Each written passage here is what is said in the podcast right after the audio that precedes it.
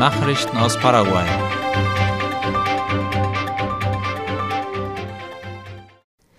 Lkw-Fahrer kündigen erneut Demonstrationen an. Lastwagenfahrer aus dem ganzen Land wollen nächste Woche wieder auf die Straße gehen, um eine weitere Senkung der Kraftstoffpreise zu erreichen. Darüber berichtet die Zeitung Ultima Hora. Sie prangern die Nichteinhaltung der Vereinbarungen an, die mit der Regierung getroffen wurden. Zusätzlich fordern sie eine Preissenkung von 2500 Guaraníes für alle Verbraucher. Der Geschäftsführer der Verteilergesellschaft für Brennstoffe und ähnliche Unternehmen in Paraguay, DICAPAR, Ingenieur Guillermo Parra, hatte sich am Dienstag zu dem Thema geäußert und erklärt, dass die Preise von Diesel- und Erdölvarianten weltweit seit drei Wochen ansteigen, weshalb man hierzulande um die Aufrechterhaltung der aktuellen Preise kämpfe. Radio Nacional feiert 80-jähriges Bestehen. Am heutigen Freitag ist es 80 Jahre her, dass der damalige Präsident Higinio Morinigo den staatlichen Radiosender ZP1 Radio Nacional del Paraguay auf Sendung schickte. Seitdem hat der Radiosender die Geschichte des Landes begleitet und war ein bedeutender Verbreiter der nationalen Kultur, wie IP Paraguay berichtet. Das 1942 gegründete Radio Nacional ist das älteste der staatlichen paraguayischen Medien, die derzeit unter der Aufsicht des Ministeriums für Kommunikation und Informationstechnologie MITIC stehen. Mit seinem Programm bietet der staatliche Sender seinen Hörern neben kulturellen und traditionellen paraguayischen Sendungen auch weiterhin täglich Nachrichten über das Geschehen im ganzen Land. Die Vorbereitungen für die bevorstehende Volkszählung gehen in die neue Phase. Das Nationale Statistikamt sucht nun Mitarbeiter, die Volkszähler oder Interviewer, die die Umfragen in den Haushalten durchführen werden. Gestern stellte das INE in Asunción die Plattform im Internet vor, auf der sich Freiwillige für den Job anmelden oder bewerben können. Das INE sucht auch Personen, die als Aufseher bei der Volkszählung mitarbeiten werden. Die Plattform wurde gestern im Nationalarchiv des Kongresses vorgestellt. Die Einschreibung als Mitarbeiter bei der Volkszählung geht so auf die Internetseite des Statistikamtes gehen.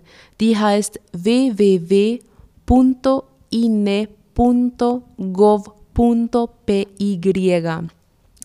Dann das Fenster Inscrivite anklicken. Dann öffnet sich ein Fenster, das zur Einschreibung auffordert. Per Klick geht es dort weiter zu einem Fenster, das die Bedingungen für Volkszähler listet. Schließt man das Fenster, zeigt sich der Anmeldebogen zum Ausfüllen. Vorab, wer mitmachen möchte, muss einen Personalausweis besitzen, mindestens 18 Jahre alt sein und darf nicht vorbestraft sein. Censo-Interviewer bekommen vom INE ein Reisegeld in Höhe von 100.000 Guaraníes gezahlt, Aufseher 200.000 Guaraníes, die ihnen später über das Mobiltelefon überwiesen werden. Laut einem Abkommen mit dem Bildungsministerium können Lehrer und Lehrerseminaristen, die als Interviewer oder Aufseher bei der Volkszählung mitarbeiten, sich dafür 100 volle Stunden als Fortbildung anrechnen. Studenten bekommen vom INE für ihre Mitarbeit 40 Stunden gutgeschrieben, die an ihrer Uni je nach deren internen Reglement zu Kreditpunkten verrechnet werden können. Die Volkszählung Censo 2022 ist für den 9. November vorgesehen. Der Kongress muss dem Datum per Gesetz zustimmen, in dem dann auch den Stichtag als Feiertag erklärt wird. Die Volkszählung 2022 wird die größte zu Friedenszeiten in der Geschichte Paraguay sein. Die Regierung hat in den ersten acht Monaten des Jahres 12,7 Billionen Guaraníes an Steuereinnahmen verbucht. Darüber berichtet die Zeitung La Nation.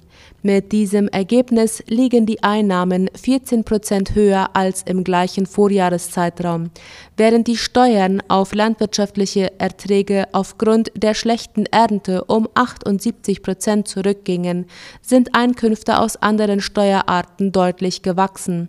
So legten beispielsweise die Einnahmen der Gewinnsteuer für Unternehmen um ein Drittel zu, die persönliche Einkommenssteuer IRP verbuchte einen Zugewinn von 28 Prozent und die Mehrwertsteuer um fast 5 Prozent. Die Exekutive legt dem Nationalkongress den Entwurf des Haushaltsplans 2023 vor. Der Plan wurde gestern vom Finanzminister Oscar Llamosas dem Kongress vorgelegt, wie die staatliche Nachrichtenagentur IP Paraguay berichtet. Gleichzeitig wird das Dokument über die Website des Finanzministeriums der Bevölkerung zur Verfügung gestellt. Der Entwurf sieht Ausgaben in Höhe von etwa 102,6 Billionen Guaraníes vor. Im Vergleich zum diesjährigen Haushaltsplan ist das ein Anstieg von 6 Prozent. Llamosas wies darauf hin, dass versucht werden soll, die während der Pandemie gestiegenen Investitionen in das Gesundheitswesen aufrechtzuerhalten.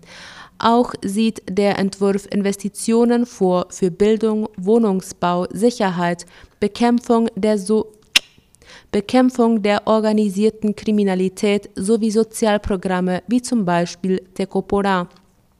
Was die Steuereinnahmen betrifft, so wird ein Anstieg von 9 Prozent gegenüber der letzten Schätzung erwartet, was eine Steuerbelastung von 10,4 Prozent im kommenden Jahr bedeuten würde. In Bezug auf das Haushaltsdefizit wies Finanzminister Llamosas darauf hin, dass man ein Defizit von 2,3 Prozent anstrebe. Das liegt deutlich unter den für dieses Jahr vorgesehenen 3 Prozent. Ein Haushaltsdefizit entsteht, wenn der Staat mehr Geld ausgibt, als er einnimmt. Es wird in Prozenten des Bruttoinlandproduktes gemessen. Das paraguayische Gesetz schrieb ursprünglich vor, dass das Defizit nicht höher liegen darf als 1,5 Prozent des Bruttoinlandproduktes. Die Inflation hat in den letzten Monaten weniger stark zugelegt als in den ersten Monaten des Jahres. Laut einem Bericht der paraguayischen Zentralbank WCP hat die Inflation in den letzten Monaten Anzeichen einer Mäßigung gezeigt. Im Juli betrug die Teuerungsrate 0,7 Prozent. Für die letzten zwölf Monate ergibt das laut La Nation eine Inflation von 11,1 Prozent. Bis Ende des Jahres werden 8,8 Prozent erwartet. Laut der Zentralbank lag die monatliche Inflationsrate in den ersten vier Monaten des Jahres bei durchschnittlich 1,3 Prozent. Der Anstieg im Juli sei größtenteils auf die Folgen der Erhöhung des gesetzlichen Mindestlohns zurückzuführen, hieß es. Die Kraftstoffpreise waren Ende Juni neu angepasst worden, so dass die Auswirkungen auch im Juli zu beobachten waren. Die Säumigkeit der Kreditnehmer erreicht in diesem Jahr einen neuen Höchststand. Wie das Wirtschaftsmagazin Cinco Dias schreibt, hat die Verzugsquote in den Banken einen Stand von 3,10 Prozent der gesamten Kredite erreicht. Nach Angaben der paraguayischen Zentralbank entspricht das etwa einem Wert von 520 Millionen US-Dollar an überfälligen Forderungen.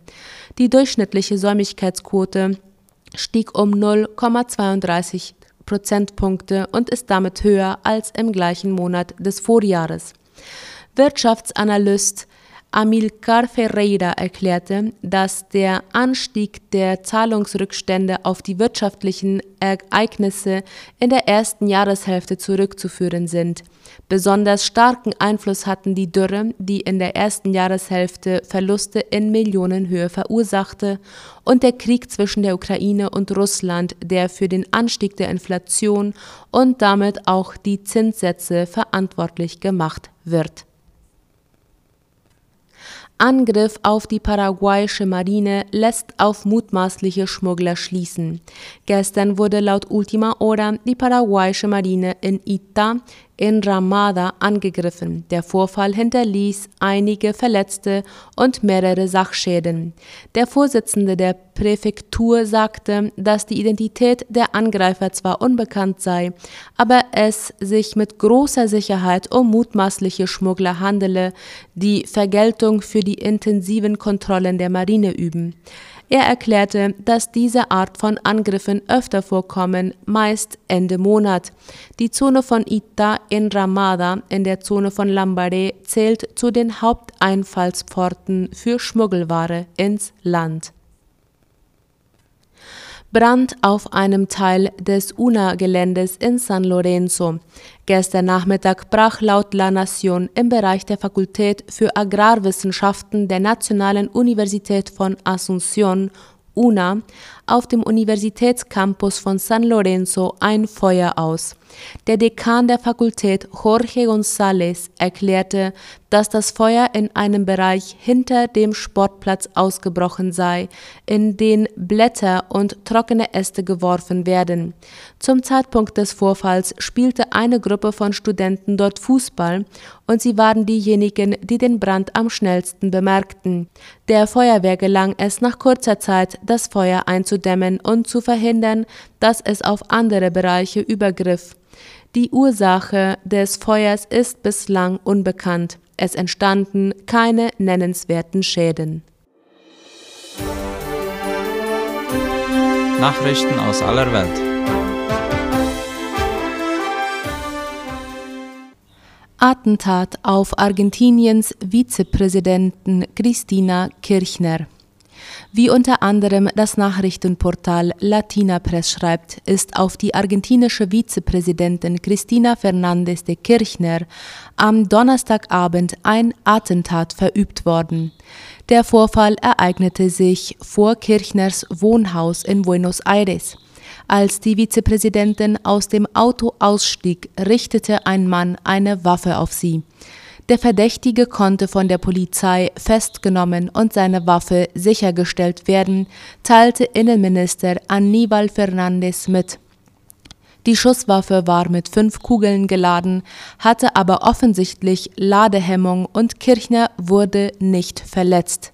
Bei dem Mann soll es sich um einen 35 Jahre alten Brasilianer handeln. Über sein Motiv ist bisher nichts bekannt. Extreme Hitze und Brände in Kalifornien. Im Westen der USA leiden die Menschen derzeit unter extremer Hitze.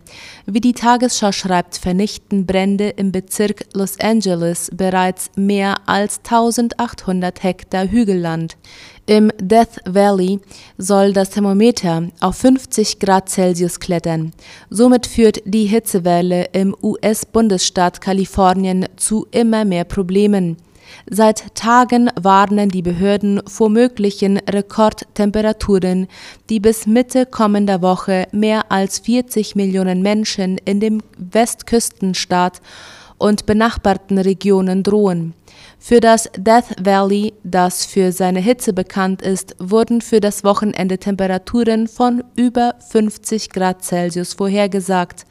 Das Tal des Todes hat auch den Weltrekord für den heißesten Platz der Erde inne. Am 10. Juli 1913 wurden dort 56,7 Grad Celsius registriert. Litauen stürzt letzte sowjetische Denkmäler. Wie die Deutsche Welle berichtet, war nach dem schnellen Abriss vieler Denkmäler Anfang der 1990er Jahre und der Umbenennung von Straßen und Plätzen das Thema dann lange in Vergessenheit geraten. Aber spätestens mit dem Beginn des russischen Kriegs in der Ukraine am 24. Februar 2022 hätten sich die Abneigungen gegenüber der früheren Sowjetunion und der gegenwärtigen russischen Politik wieder verstärkt. Die Menschen in Litauen haben Angst, ebenfalls von Wladimir Putins Truppen angegriffen zu werden. Seit Beginn des Ukraine-Kriegs verschwinden nun die letzten sowjetischen Skulpturen und Denkmäler. G7 will Preisdeckel auf russisches Öl durchsetzen. Die Finanzminister der G7 wollen einen Preisdeckel auf russisches Öl durchsetzen, wie der ORF schreibt. Die Maßnahme soll die Einnahmen Russlands reduzieren und auch die Auswirkungen des Ukraine-Kriegs auf die globalen Energiepreise abfedern, hieß es heute in einer gemeinsamen Erklärung. Russland drohte im Falle einer Preisobergrenze mit Vergeltungsmaßnahmen. Demnach würden Unternehmen, die Preisobergrenzen verhängen würden, kein Öl mehr empfangen, sagte Präsidialamtssprecher Dmitri Peskov heute. Er bestätigte damit die Äußerungen des stellvertretenden Ministerpräsidenten Alexander Nowak. Nach den Worten von Ex-Präsident Dmitri Medvedev werde Russland Gaslieferungen nach Europa einstellen, wenn die EU eine Preisobergrenze für russisches Gas durchsetzt. Es werde einfach kein russisches Gas in Europa geben, schrieb er. Er reagierte damit auf Äußerungen von EU-Kommissionschefin Ursula von der Leyen.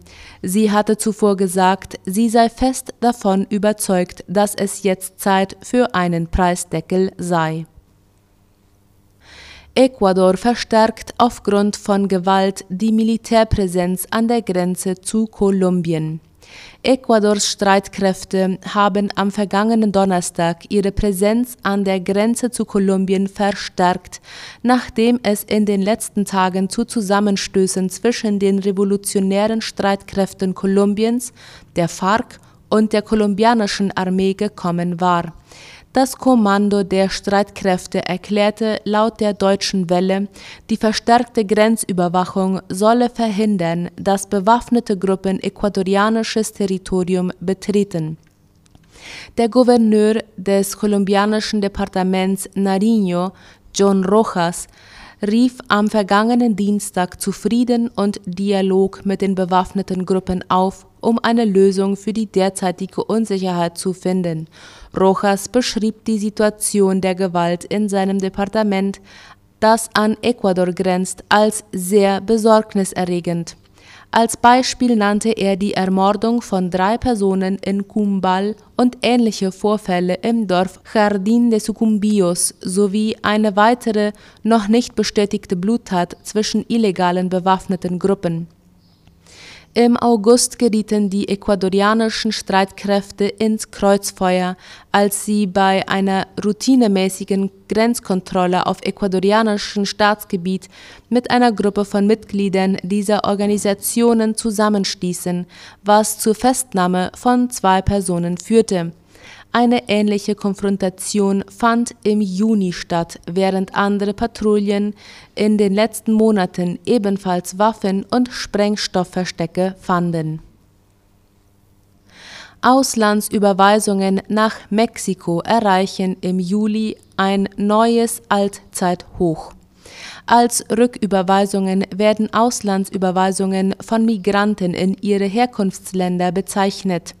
Oft leben mehrere Familienmitglieder von den Heimatüberweisungen eines Verwandten aus dem Ausland.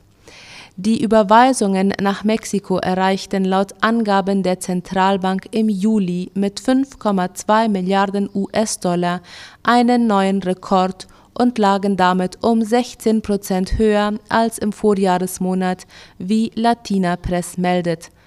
Damit sind die Überweisungsgänge in Mexiko 27 Monate in Folge gestiegen. Präsident Andrés Manuel López Obrador wolle sich mit diesem Aspekt inmitten eines schwachen Wirtschaftswachstums und einer galoppierenden Inflation in ein besseres Licht rücken, heißt es. Die Zahl der Transaktionen, vor allem aus den Vereinigten Staaten, stieg in diesem Zeitraum im Vergleich zum Vorjahr um 12 Prozent auf 13 Millionen Transaktionen.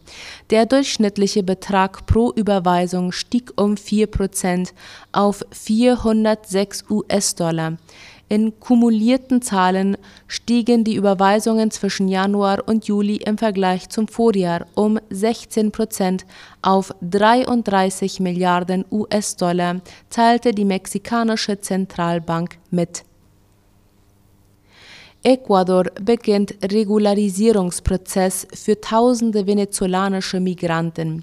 Ecuador hat am vergangenen Donnerstag ein einjähriges Legalisierungsverfahren für tausende venezolanischer Migranten begonnen, die keine Papiere besitzen oder über kein Visum oder ein legales Aufenthaltsrecht im Land verfügen.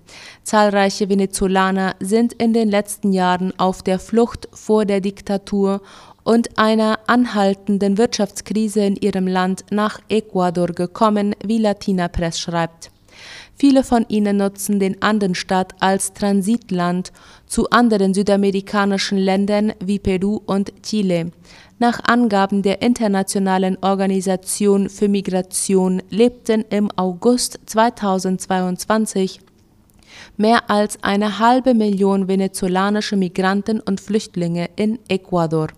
Das ecuadorianische Außenministerium erklärte, dass es sich bei der Vermittlung um eine Migrationsamnestie handelt, von der in einer ersten Phase etwa 320.000 Venezolaner profitieren werden, die über die offiziellen Grenzen des Landes in das ecuadorianische Staatsgebiet eingereist sind. Ecuador hofft außerdem, ab Februar 2023 weitere 300.000 Venezolaner zu vermitteln, die auf irregulärem Weg eingereist sind. Parallel zu diesen Maßnahmen plant die Regierung die Einrichtung einer Ausländerdatenbank um die Migrationsströme zu steuern. Darüber hinaus will sie die Rechte der Migranten auf Zugang zu Arbeits- und Sozialleistungen garantieren. Die venezolanischen Migranten müssen sich in einer ersten Phase über eine von der ecuadorianischen Regierung verwaltete Online-Plattform registrieren lassen. Das ermöglicht ihnen später den Zugang zu einem für zwei Jahre gültigen humanitären Visum und einem ecuadorianischen Personalausweis. Das Verfahren wird nach Angaben des Außenministeriums auch für ausländische Staatsbürger anderer Nationalitäten gelten. Die Regierung betonte, sie werde keine Menschen mit Vorstrafen legalisieren. Das waren die Mittagsnachrichten. Auf Wiederhören.